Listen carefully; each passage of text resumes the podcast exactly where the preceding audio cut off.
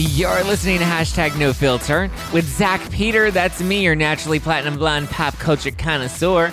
I'm the reality T V junkie, self-improvement addict, and host with only the hottest tea spilled fresh weekly. For more hot takes, go and give me a follow at Just Plain Zach. I always keep it funny and I always keep it cute. And if you're like me and you want to stay up to date with the latest reality tea, just go and give us a follow at No Filter with Zach on the Instagram. Or you can always join our private Facebook group. The link is in the description below.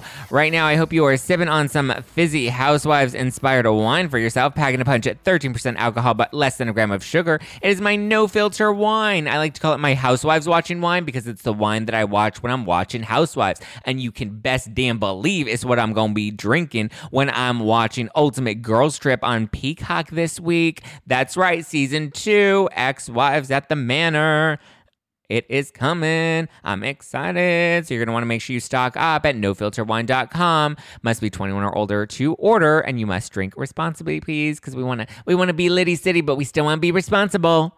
And listen, we have four fun cans designed by some of the most iconic Housewives moments from Salt Lake City, Beverly Hills, Atlanta, and New Jersey. You can stock up on our crisp light fizzy rosé or our crisp light fizzy white wine. Both are delicious. And if you want, you don't have to wait to place a new order because we just launched our new subscriptions. So if you want to subscribe to No Filter Wine, you can go order your variety pack, and right in that little checkout, you can select how often you want to receive your subscription, and Elix will automatically send it to you. That way you don't have to worry about having to reorder. You'll just always be fully stocked all summer long. It is a Litty City summer, and we are ready to get stocked on some No Filter Wine. So head over to no filter wine dot com and let's get Litty City this summer. Okay. All right, guys, we have a lot of tea to break down today because a lot of stuff was like going on over the weekend, and oh my God, there were some fights and there was some things and all of the things.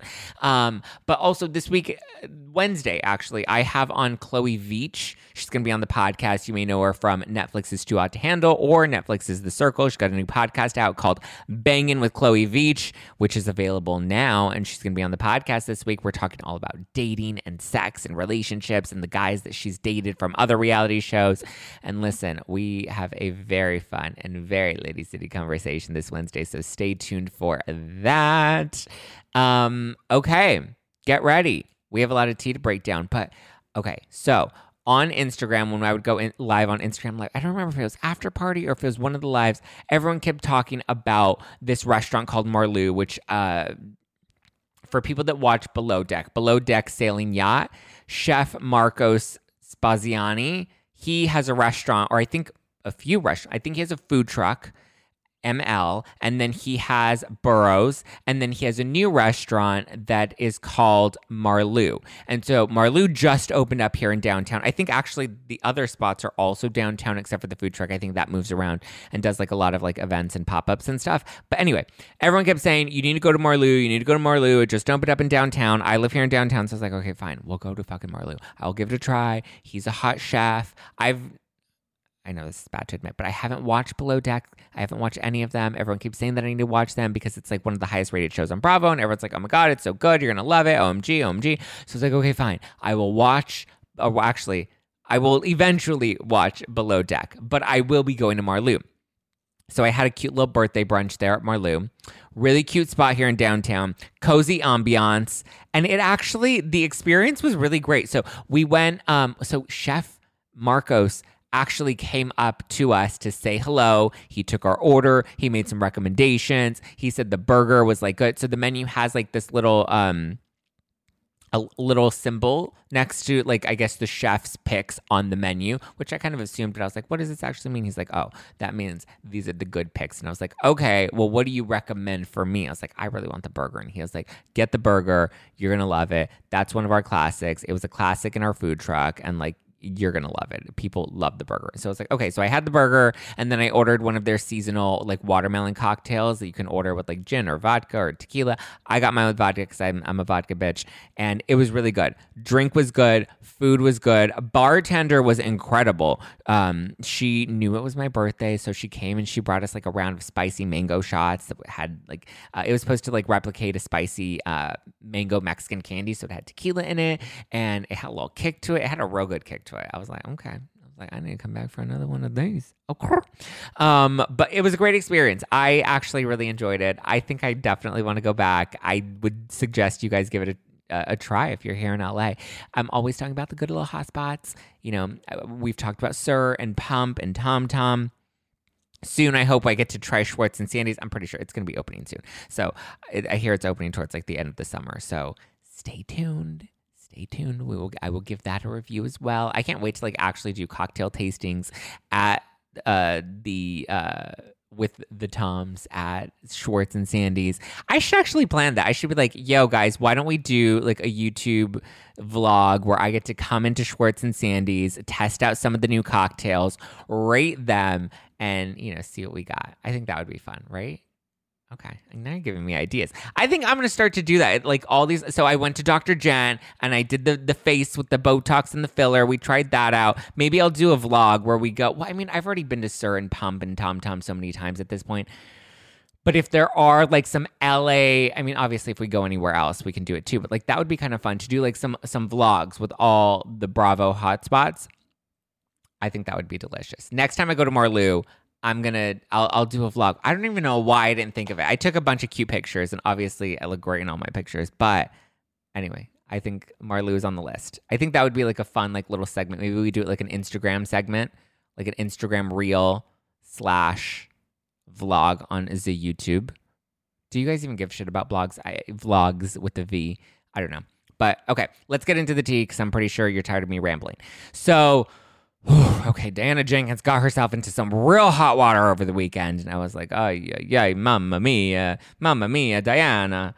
Okay, so over the weekend, Diana Jenkins, who's the newbie on Real Housewives of Beverly Hills, she got into a bit of a spat on Instagram with Kristen Dayan, who runs a Bravo fan page called Philly Diva. That's her handle on Instagram, philly dot diva. Well, Kristen, who I must say is a real gem, such a blast, so supportive of me and Adam, came to our Spilling Tea live tour back in April where we actually got to meet her for the first time in person, or where I got to meet her for the first time in person. I don't know if Adam's met her before. But anyway, she reposted a tweet from Three Wick O Chadwick on Twitter. She posted his tweet on her Instagram, and it was a side-by-side.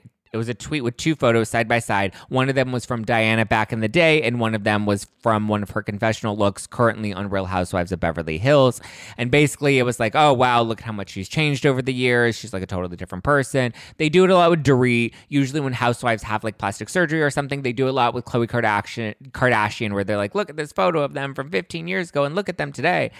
And I'm, I, I listen, I get it. When you have plastic surgery, when you're on television, like things change when you're on T V. You like really go above, like if you pulled pictures of me from ten years ago, I am not the same bitch. I am not going to be looking the same at all. And I don't want to be looking the same way. I want to be looking good and I want to still be looking young, but I don't necessarily want to be looking exactly the same. Like I would hope I get hotter. I would hope I look better, but also I would hope that like I change a little bit. Like hopefully like my brow, like trust me, ten years ago, I did not have great brows. My brows are a lot better today. You know, I also think I was born to be blonde. So the platinum blonde, I think I'm loving it. I was not platinum blonde ten years ago. Before I used to dye my hair black because I'm naturally platinum blonde. I was born, I was born with this bleach. Um, anyway, so it was a, a side-by-side photos of her showing like how different she looks today compared to before. So she then jumps into the comments and starts clapping back, saying that these photos were many years apart and it was before she was on T V and before she even gave a shit about doing any sort of glam. She was like at U C L A. I think she was like trying to insinuate that she was doing like some sort of philanthropic work. Um, but anyway, she said that it was way before the years of glam that she has now. And she was about thirty pounds lighter back then. So of course she's, you know, naturally going to look different. I think all of us tend to look different. I think even five years ago. That's why, like, on dating profiles, when you see people with, like, five-year-old photos, you're just like, mm, is that really you now? I always make sure that my photos on, like, any profiles are usually, like, updated within, like, six months to at the latest a year. And I don't even think I change that much within a year. But we change. Whatever. It happens. Um, anyway, so she commented on it, and she's like, shame on you and your B S shopping. Unclear, though, what she, like... when she uses when she says B S shopping, I don't know if she means B S like photo shopping, and she's insinuating that the photos, oh, because she does insinuate that in the comment as well, that like the photos look like they were slightly altered. I don't think that they were altered. To be honest, I don't think Chadwick or Three Three Wick was out here trying to like manipulate the photos to make her look drastically different. I think he was just showing that like she looks very different. But she's saying that the photos looked like they were being manipulated in some sort of way. So when she says, you know, shame on you and your B S shopping, I don't know if she's referring to like B S photo shopping or like actual like shopping shopping, because Kristen's caption in the photo, or of the screenshot of the tweet, her caption said that the photos, um, the fo- like she made a joke, uh, like a snarky joke about how, you know, the first photo was when Diana used to shop in regular stores, and now, you know, she claims to not know what an outlet is. Which, you know, funny, because on Real Housewives of Beverly Hills, she's like, you know, I don't shop at outlets, I don't go to stores, whatever, whatever. So it's unclear whether she's claiming that the photos were photoshopped, and that's what she means when she says B S shopping, or if she was like really just trying to throw a dig and she was like, I don't mess with your B S shopping at T J Maxx, or I don't know what she was trying to say, even though we now know that Amber Heard was just caught shopping at T J Maxx, because apparently that's what you do when you go broke. You're like, I'm gonna go shop at T J Maxx now. And Amber Heard's like, oh, hi paparazzi, don't get the bruise on my face this time, just get me shopping at T J Maxx. But I bet T M Z wasn't getting that exclusive. T M Z and Amber Heard are, I'm assuming, dunzo after. Well, actually, they might actually be defending her, because the guy, they're trying to claim that he, you know, went rogue and is going to harm T M Z's reputation by testifying in court against Amber Heard, saying that she was leaking information to T M Z. What? Clench my pearls. Anyway, Diana continued by commenting, and she left an additional comment. And this is the comment that got her into some real hot water. She wrote, it can't feel good to be a black content creator.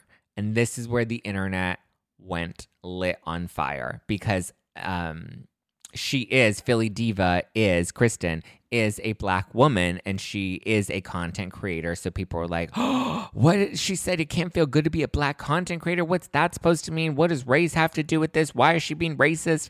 And so everybody like was like coming for Diana and defending Kristen. I, when I read it, I was like, what the fuck? Like, what is this supposed to mean? How is she supposed, like, how is she supposed to feel as a black content creator? Like, is this a dig? Are you trying to be shady? Like, again, and what is her having to be a black content, like, what does this have to do with anything? And everyone jumped into Kristen's defense naturally, because like that type of shit just does not fly. Like, we don't just throw digs at people, you know, for being people of color. Like, no, we're we're past that point, sweetie. We're not there anymore. We're moving on, miss moving on. Let's not let's not stay in the past, especially not, you know, as we're getting ready to celebrate Juneteenth. Like, let's not, like, okay, we're, no, Diana, hard no, pass, swipe left. So then the next day, she ends up commenting again. And I'm just like, did she know how to do anything other than comment?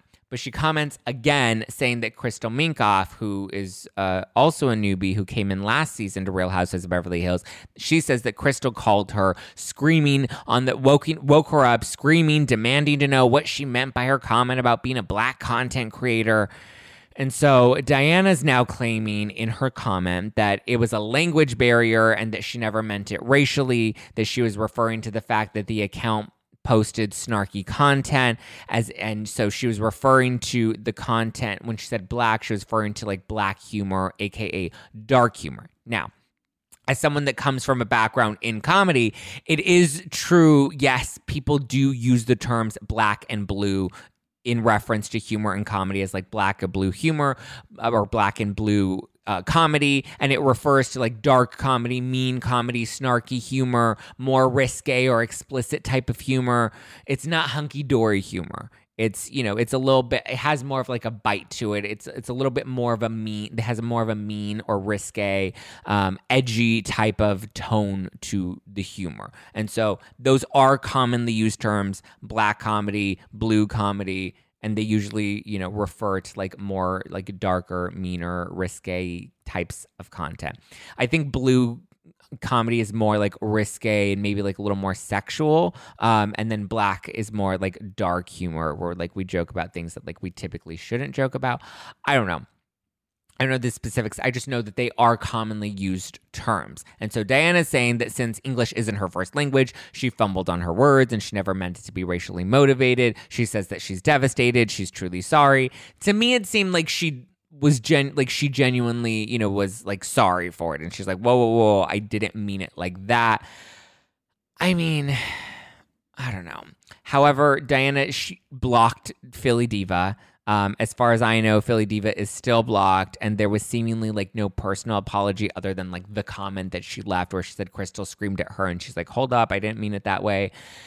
It was, it seemed like a sincere apology, but it was a half-assed apology. It wasn't a fully genuine, I, the tone seemed genuine, yes, but it didn't feel like, listen, I get there being a language barrier. I get it. You know, she's not from the U S. You can tell, like, she has a heavy, thick accent. You can tell that English is not her first language from, you know, what we see of her on the show. She doesn't try to hide that. She doesn't try to shy away from the fact that, you know, she wasn't born here in the U S, that, you know, she is an immigrant. And she seems to be very proud and take pride in the fact that, you know, she is an immigrant here in the U S and she's proud of her culture.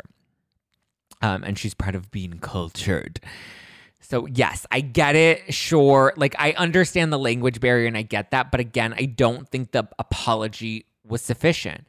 Um, it shouldn't have been a comment. It shouldn't have been a, it, it should have, it could have been its own post, and she could have tagged Philly Diva um, because it was already like all over the internet. The blogs are picking it up. Like, people were talking about it, that I think at that point, like, maybe put something on like your Instagram story or post something being like, look, hey, I know this is catching heat right now. I just want to clarify and apologize to this woman, Kristen. You know, everyone's like, Philly Diva, Philly Diva. But I'm like, this is a woman. This is a person. This is a human being. I know we like to get caught up in the Twitter, you know, uproar, but like, we have to remember, like, Kristen is a person and this comment hurt her, and we have to remember that, like, this is a real human being. And so the first thing that I did was I reached out to Kristen. As soon as I found out about it, I reached out to her personally. I was like, look, I just want you to know I love you. You have a whole team, a whole community of people that are supporting you right now and that are uplifting you. And like, you know, don't let trolls, don't let stupid comments that people make on the internet,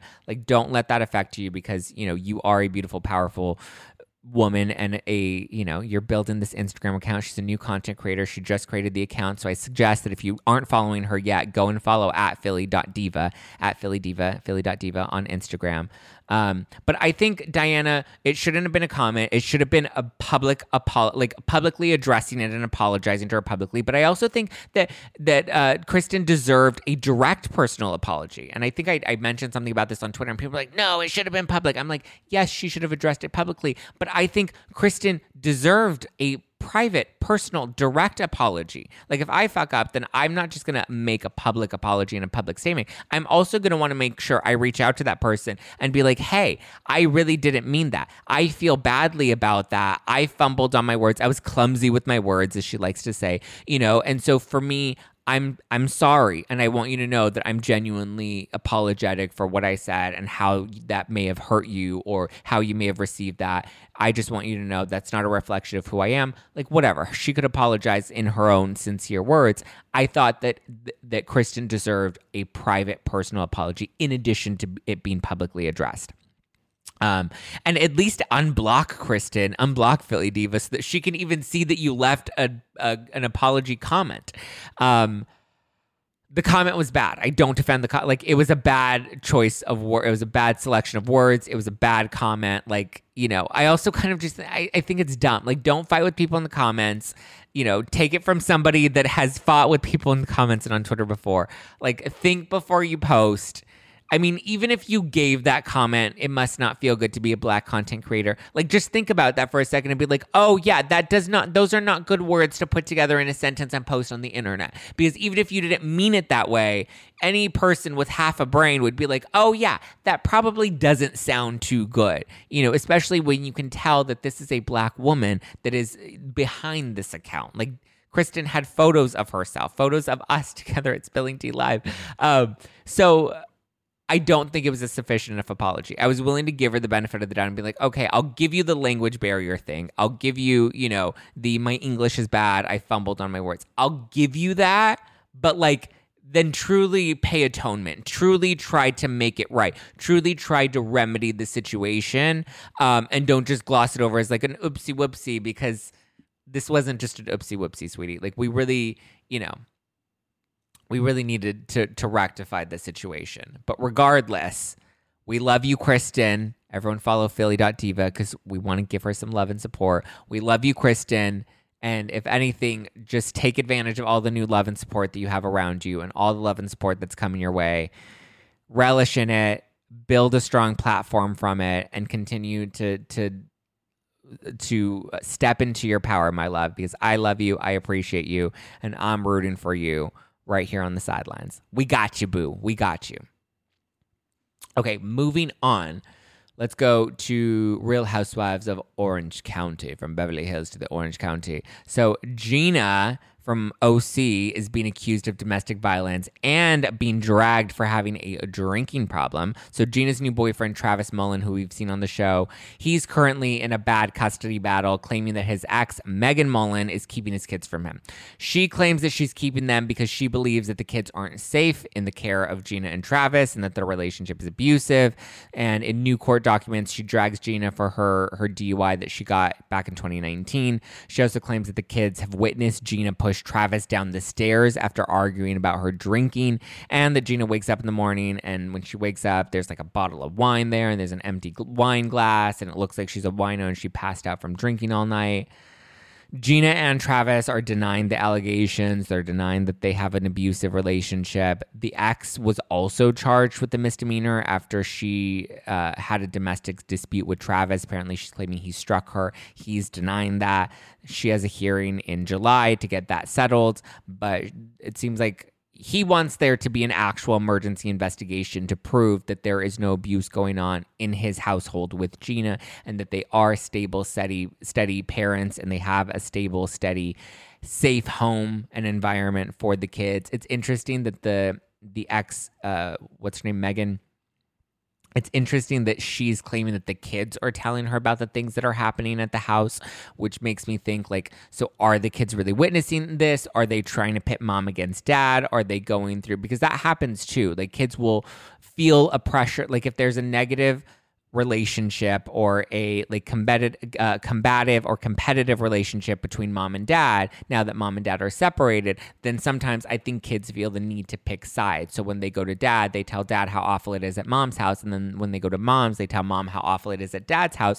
And they're really just trying to appease the parent and get their love, get their admiration, get their attention, whatever it is. They just want, you know, I guess it's more of like trying to make the parent feel secure by saying, hey, your household, you know, not so many words, saying, hey, your household is more safe and secure, and I love you, and I love that you create a good home, and over there, it's crazy. And I've seen it happen. You know, I come from a broken household. My siblings, you know, have also had to go back and forth between parents as well. So I've seen this pattern, um, and I can see when kids like to play both sides. Sometimes they use it to their advantage, and a lot of the times they're really just doing it to give their parents a sense of security, which is kind of fucked up, that you have to make your parents feel secure about their parenting. It's not the job of a child. Um, I think when you split up, it does put a lot of pressure on the kids, and sometimes patterns like this develop. So it's possible that that could be happening with the kids. I'm not saying that I know that for certain. I'm just saying, based off of my own experience,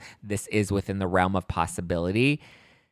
Or, I mean, or it could be true that they really do see these things. I mean, I remember one of my stepbrothers would go home and tell his mom that, like, you know, that my mother and my stepfather would make him like sleep on the floor, and that he wasn't allowed to, like, you know, stay in a bed or anything, that he had to sleep on the floor. And I was like, wait a minute, homie. Cause we were kids growing up. And I was like, wait a minute, homie. Like, I remember you the other night saying, no, I want to sleep on the floor. And your dad being like, no, like, why do you want to sleep on the floor? And you were just like, I'm comfortable and I want to sleep on the floor. Like, let me sleep on the floor. And so I was like, that's weird, whatever. And then he went home and told his mom that he was forced to sleep on the floor, and he didn't have, he didn't even have a bed. And he just knew that his mom and his dad had a contentious relationship. And so he was just kind of trying to appease his mom and, you know, either get her fired up to defend him, because maybe that was his way of, of feeling loved, is by seeing her get fired up and fight the dad. And like, when he felt like the parents were fighting over him. It felt like they were, you know, proving their love to each other. Whereas I think sometimes kids, other kids do the opposite, where they don't want their parents fighting. So sometimes they downplay certain things. I just think it's a weird, you know, fucked up dynamic if the parents can't get their shit together and it affects the kids when there's a split. Been there, done that, seen it, witnessed it. I could write a whole book about it. Thank you very much. But anyway, let's hope that there's not, I mean, from what we've seen of Gina and Travis, they don't seem to have an unhealthy relationship. Gina also doesn't appear to have an unhealthy relationship with alcohol either, except for, you know, the D U I incident. Um, I don't know. I don't think that there's a history or, you know, anything that we've seen that kind of proves that these things are necessarily accurate or true, but we're just going to have to see how it all plays out in court. Let's see what else. Denise Richards and Charlie Sheen are speaking out now and defending. They're changing their tone a bit. They're defending their daughter's choice to join OnlyFans.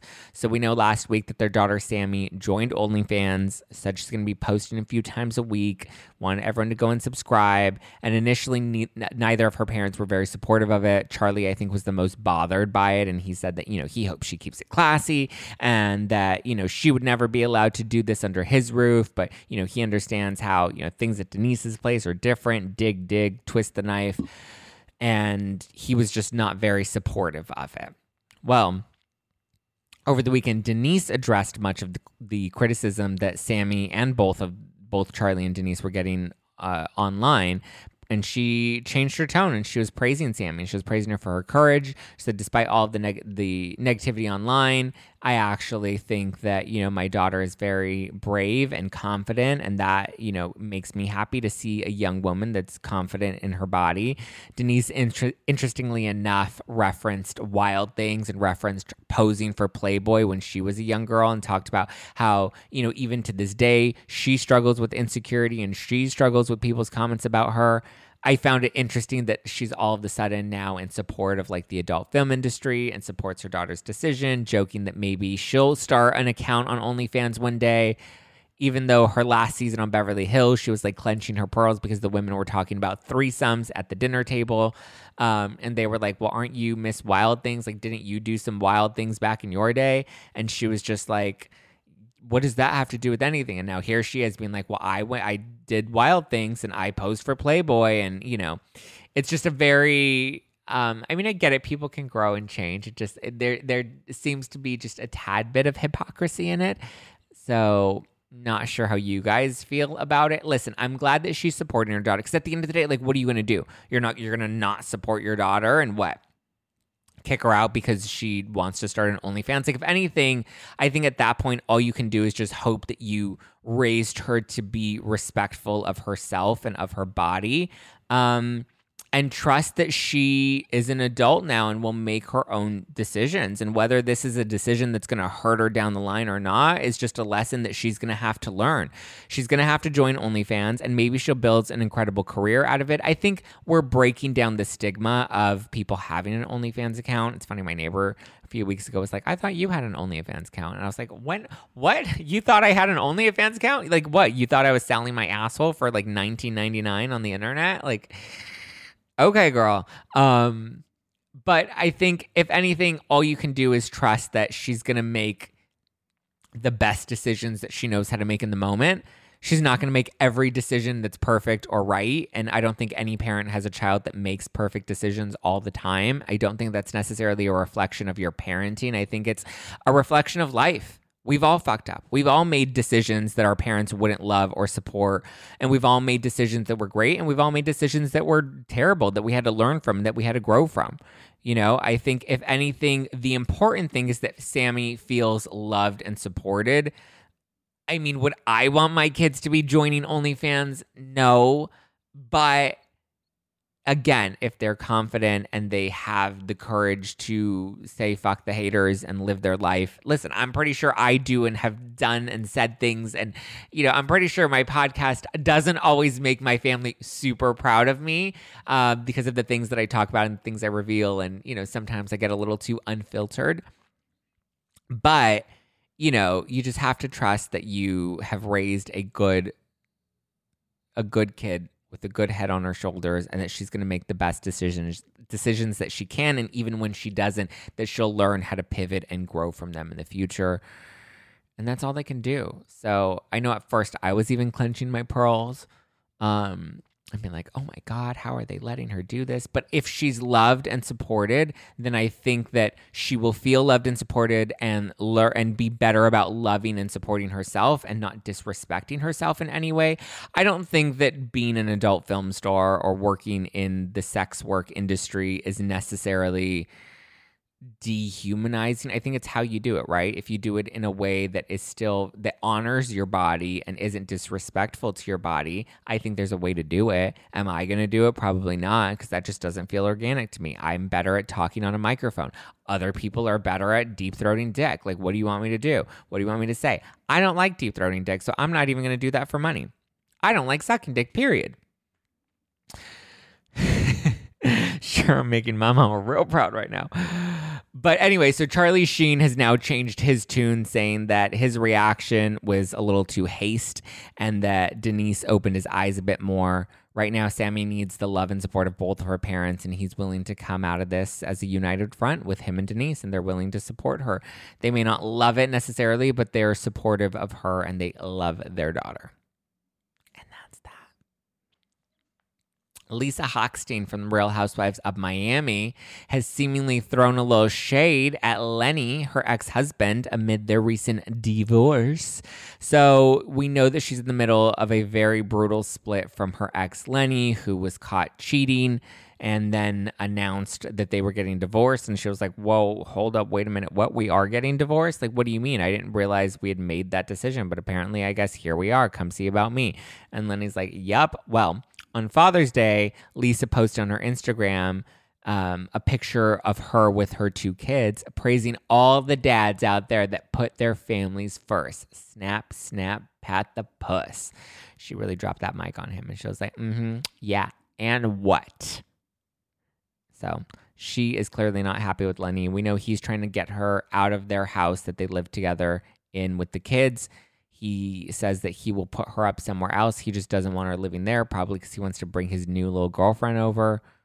We'll see. We will see what happens with them. I cannot wait to see it all play out on Real Housewives of Miami next season. What else has gone on?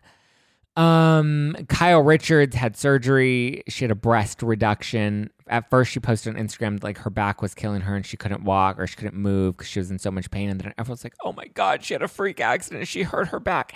And I was kind of like, I don't think it's that. Like, I think it's probably something a little more benign. It's probably something where, or maybe she threw out her back. Maybe she pinched a nerve. Maybe it was something that, you know, I didn't immediately think that she had, like, some debilitating car accident that left her crippled or paralyzed.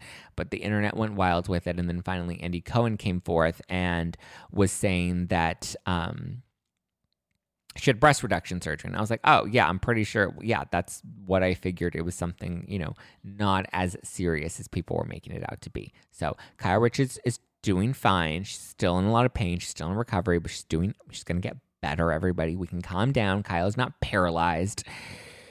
But one of the Real Houses of Orange County producers might be, because he's now coming out. Kelly Dodd and Tamra Judge were both on, I think it was Jeff Lewis Live, his radio show at Sirius X M. And they both confirmed that there was a producer that Heather and Terry Dubrow both assaulted during production on Real Housewives of Orange County, that they pushed him against a wall. And I guess they were upset with him for whatever reason, and they got physical. And Kelly Dodd's like, yep. And I talked to the producer, and he said that this is true, and he wants his story out there. And Tamara's like, I know, I talked to him too, and I told him it probably wasn't a good thing to talk about it because it could really hurt his career and really hurt his relationship with Bravo. But Kelly's like, nope, we're going to mention it all, and I'm going to mention it all on the radio. Tamara's like, yeah, I mean, it is true. I did hear this. He did tell me that this happened and that they didn't really want to talk about it. And he thinks that the reason he was fired was in relation to Heather Dubrow.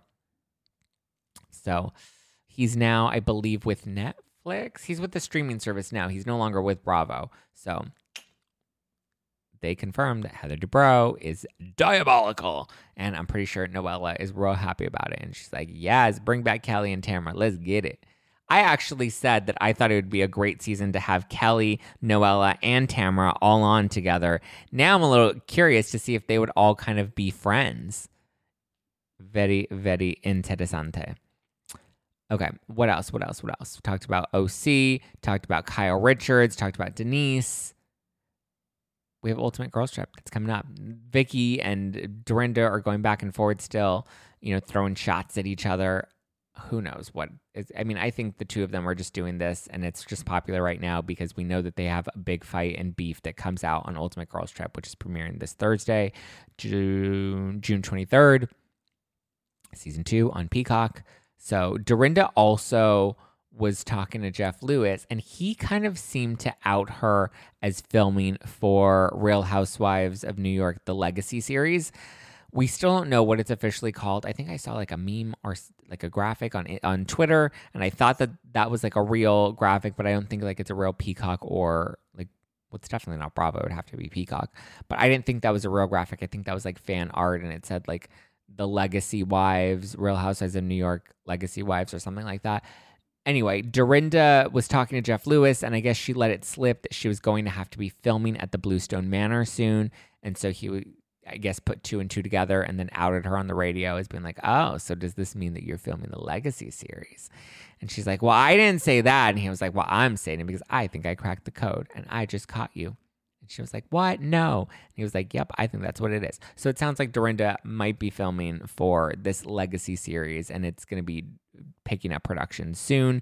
I am, based off of the graphic that I saw on Twitter though, I don't think it's real, but I do think that that's an interesting concept, similar to Ultimate Girls Trip where there are multiple seasons, but it's different women every season.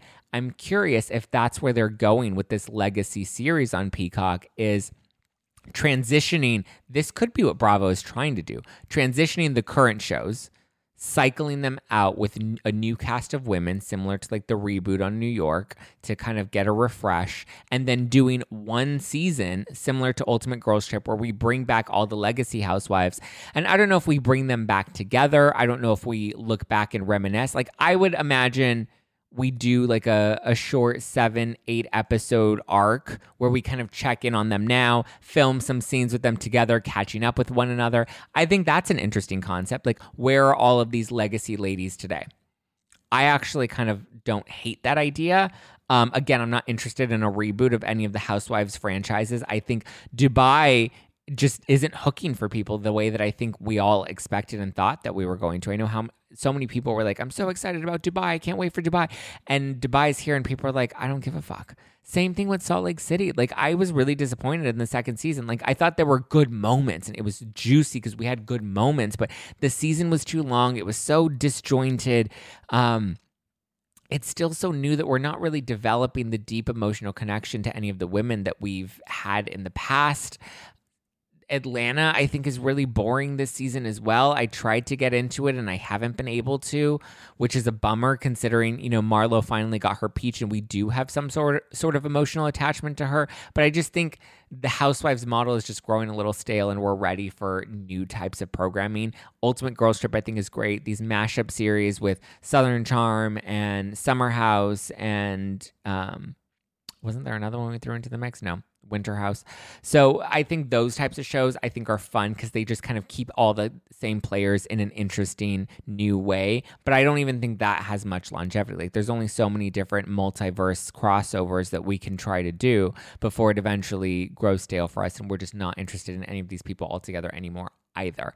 So, but I do think it is interesting with the Legacy series if we do this with each of the different franchises, right? Where if we do a Legacy uh, Atlanta and a Legacy Beverly Hills. And so we kind of reboot, reboot those shows in a way that brings in a new, fresh audience, but the already built-in audience that already has the deep emotional connection to some of the other women, some of the O Gs, bringing them all back together, checking in with them now in a short story arc. So like season one is Real Housewives of New York, and then season two, we check in with another group of housewives from a different city. I think that could be an interesting concept. Again, Bethany was like, show me a concept, and then we can talk about it. Well, we know that they pitched her on something and she declined and has no interest in doing it. So we'll see. We shall see what happens with Ultimate Girls Trip Legacy and Ultimate or Real Housewives Legacy and Ultimate Girls Trip. Um, I know we ever nobody's really impressed with this season three cast. It could be interesting. It could be kind of fun. But like, what is it? Like, how do we?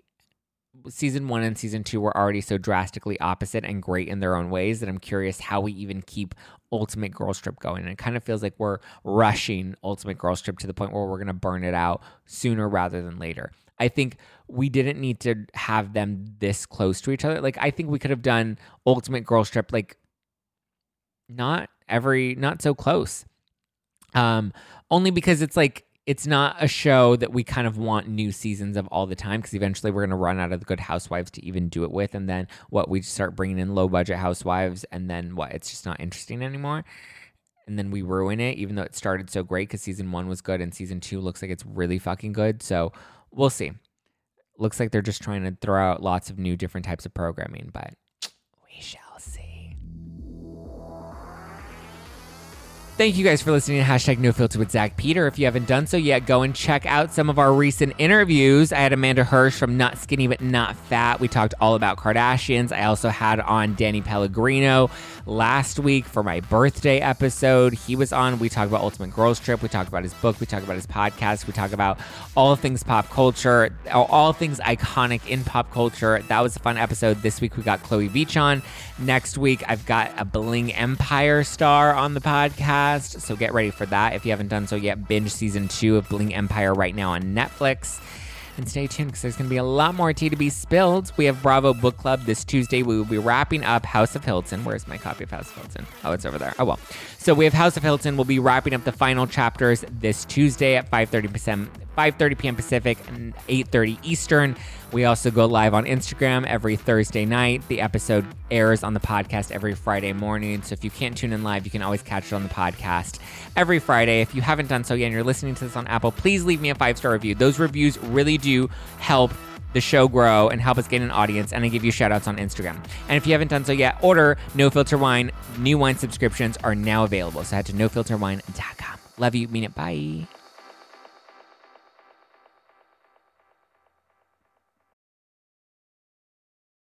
Have you heard about the twenty eighteen study that showed half of prenatal vitamins tested had unacceptable levels of heavy metals? No? Well, now you have. I'm Kat, mother of three and founder of Ritual, the company making traceability the new standard in the supplement industry. I remember staring at my prenatal vitamins and finding all these things I was trying to avoid. High amounts of heavy metals, synthetic colorants, and unnecessary ingredients. So, at four months pregnant, I quit my job and started Ritual because I believe that all women deserve to know what they're putting in their bodies and why. I'm so proud of our prenatal vitamin. The ingredients are one hundred percent traceable, it's third-party tested for microbes and heavy metals, and recently received the Purity Award from the Clean Label Project. You see, we trace like a mother because, let's be honest, no one cares quite like a mother. But don't just take my word for it. Trace for yourself with twenty-five percent off at ritual dot com slash podcast.